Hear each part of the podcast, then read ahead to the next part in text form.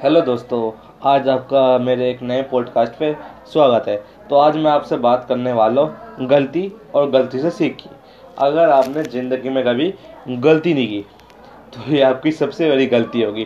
क्यों? क्योंकि जो भी सक्सेसफुल इंसान आज के समय में काम कर रहा है या फिर अपनी कंपनी चला रहा है बिज़नेस कर रहा है, कुछ भी कर रहा है तो उस काम को वो अचीव करने से पहले, उस काम को सक्सेसफुल कर लेने से पहले उसने बहुत सारी गलती की होती है कि एक काम जो हमें सीखने की ज़रूरत होती है, वो काम हम गलती से बहुत जल्दी सीख सकते हैं।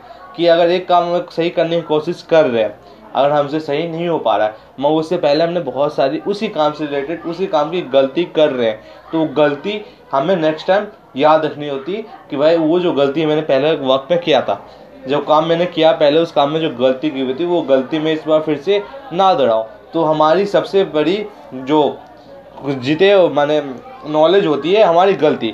हम जितनी गलती करते हैं, उतनी ज़्यादा उस गलती से सीख भी लेते हैं। और उस गलतियों को कभी भी अपनी ज़िंदगी में इम्प्लीमेंट होने नहीं देते। अब हमेशा याद रखना, अपनी ज़िंदगी में अगर आप गलती कर रहे हो तो इसका मतलब ये नहीं कि आपने गलती कर दिया बस, आप उसके बाद उस चीज़ को ठीक नहीं करते। हो सकता है कि जिस गलती को आज आप दोहराने जा, दो दो, कर लिए, अगली बार उस गलती को आप करोगे ही नहीं।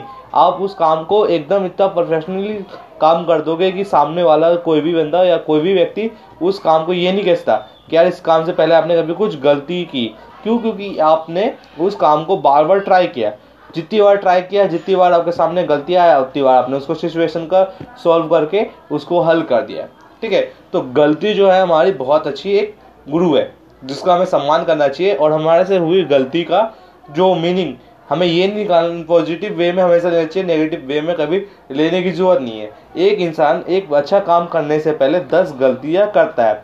एक साइंटिस्ट एक सॉफ्टवेयर बनाने से पहले दस तरह की गलतियाँ करता है। दस बार, हज़ार बार। आइंस्टाइन आपने नाम सुना होगा। आइंस्टाइन ने एक बल्ब के आविष्कार के लिए इतनी सारी गलती की। हज़ार बार उसने फेल हुआ। तब जाके वो सक्सेसफुल हुआ और आज के समय में हम सब अपने घर में लाइट के सहारे रह पा रहे हैं। क्यों? क्योंकि उसने इतनी सारी गलती की थी। अगर उसने पहली गलती के बाद ही कह दिया होता कि भाई, ये काम मेरे बस की नहीं है, मैं ये काम अपनी ज़िंदगी में कभी नहीं कर सकता तो आज हम शायद ही लाइट के सहारे लाइट होता हमारे घर में और हम अपनी इतनी आराम से ज़िंदगी जी सकते हैं। क्यों क्योंकि उसने, उसके पीछे बहुत सारा फोकस बहुत सारी एनर्जी बहुत सारा सेक्रीफाइस सेक्रीफाइस किया इस काम के लिए, ताकि आज हम अपने आप को सक्सेसफुल कह सके या फिर अपने घर को लाइट जला कर देख सके, हमारे घर में या फिर हम पड़ोस में सब तरफ़ लाइट की चमक रहे।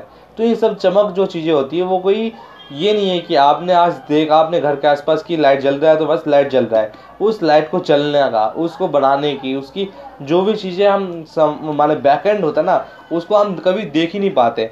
और जो बैकेंड होता है, वही रियल फैक्ट होता है। इसलिए आप हर चीज़ को ये मत सोचिएगा कि किसी ने एक दो ट्राई में ही हर चीज़ सक्सेसफुल कर लिया होगा। किसी ने किसी कंपनी ने खोला तो जुड़ने की पहली कंपनी में उसको हमें प्रॉफिट ही होगा। हो सकता है कि पहली कंपनी उसकी डूब जाए।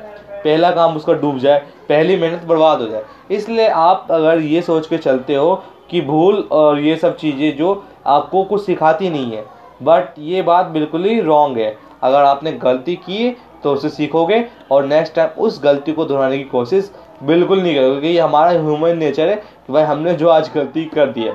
अभी मैंने कोई काम किया, उसमें मैंने गलती कर दी है या फिर कोई बिज़नेस किया, उसमें मैंने कुछ गलती कर दी। तो नेक्स्ट टाइम के लिए मुझे सीख।